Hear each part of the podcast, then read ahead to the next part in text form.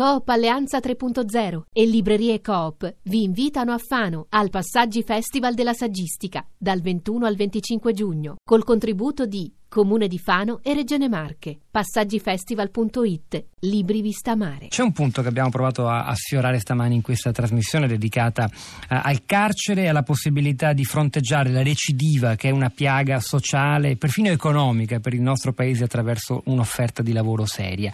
E, e cioè che eh, gran parte dei detenuti, dal momento che poi in Italia si va in carcere soprattutto per delinquenza comune, per reati che appartengono a una, eh, appartengono a una fascia sociale più bassa, eh, sono dovuti, sono per lo più persone che non hanno mai avuto alternative.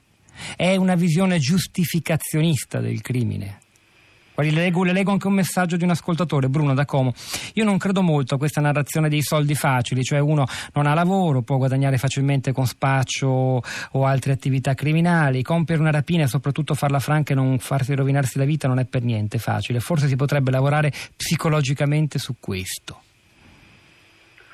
Allora, eh, concordo pienamente con l'opinione dell'ascoltatore che ha scritto, cioè è molto ideologica la narrativa dei soldi facili, in qualche caso, in alcuni casi di carriere criminali particolari, può anche avere degli elementi di riscontro, ma certo non è sufficiente per descrivere le traiettorie della grossa fetta di soggetti eh, che abitano il nostro sistema penitenziario. Eh, Direi però per converso che eh, una riflessione più articolata sulla assenza di alternative dovrebbe essere svolta. Eh, piuttosto eh, io mi concentrerei sulla base anche di un lavoro piuttosto consistente di ricostruzioni biografiche che io ho fatto con soggetti che hanno fatto esperienze di detenzione.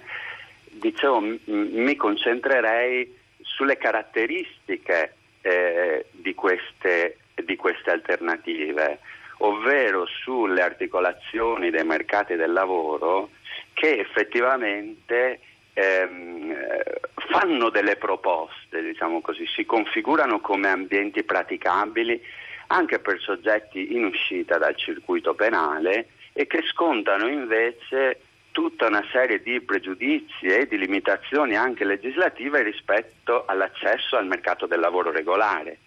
Faccio riferimento alle economie informali, l'esempio classico, no? Mm. il bracciantato agricolo. Lo straniero senza permesso di soggiorno che esce dal carcere non è vero che non ha alternative rispetto, non lo so, allo spaccio fuori dalla stazione o al piccolo furto però la qualità di queste alternative configura ad esempio ambienti di lavoro dove non è lui a commettere reati o violazioni, bensì i datori di lavoro, perché al, al bracciante agricolo non viene richiesta una posizione di ehm, legittimità giuridica, un permesso di soggiorno, un documento in regola, diciamo così. Al bracciante agricolo che si presenta magari all'incrocio eh, di qualche strada di campagna, magari non viene propriamente chiesta la fedina penale. Quindi delle alternative si configurano, diciamo così, però sono all'insegna dello sfruttamento più bieco, per cui ehm, è vero che alcuni soggetti ehm, reiterano il delitto in una condizione di completa disperazione, però è anche vero che per un approfondimento su questo tema dobbiamo re- guardare diciamo così, all'assetto reale eh, delle alternative senza dare per scontato che non ci siano. Il problema è che si diciamo così, confermano in qualche misura una collocazione stabile diciamo così, al lato, ai margini, oltre la norma, come quella del lavoro nero in Italia. Senta, le voglio fare al sociologo una domanda che riguarda anche chi non delinque, l'opinione pubblica. Si parlava prima con un esponente del Garante Nazionale dei Detenuti anche della difficoltà di portare poi la politica su, su temi come investire più soldi per un lavoro davvero riabilitante in carcere, perché sembra ci sia poco consenso in questa direzione.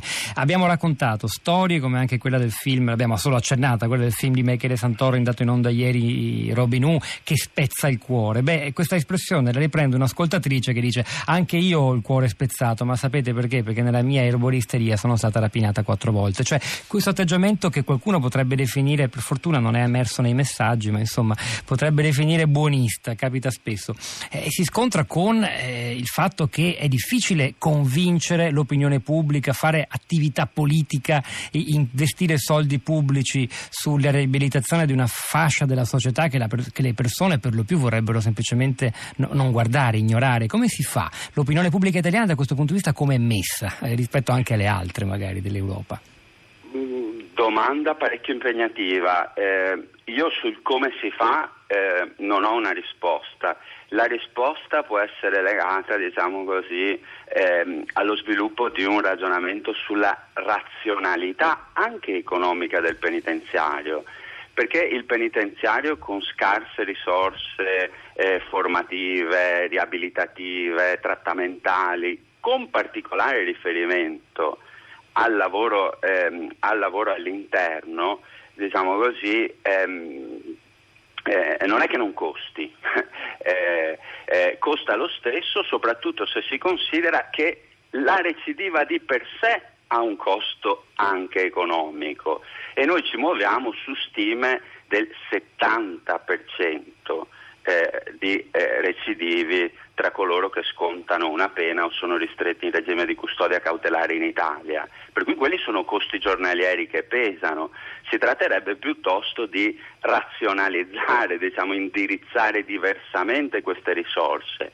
Però mi rendo conto che ehm, diciamo così, il, il tema che lei solleva è un tema importante, cioè come si legittima un'azione del genere dal punto di vista politico agli occhi di un'opinione pubblica che non sta messa molto bene rispetto diciamo così, alla costituzione di legami di solidarietà con persone che hanno commesso delitti. Le Al... segnalo peraltro sì. eh, un dato In chiusura velocissimo, 5 secondi. Velocissimo, che eh, cioè, c'è stata la legge Smuraglia, eh, ci sono stati dei tentativi governativi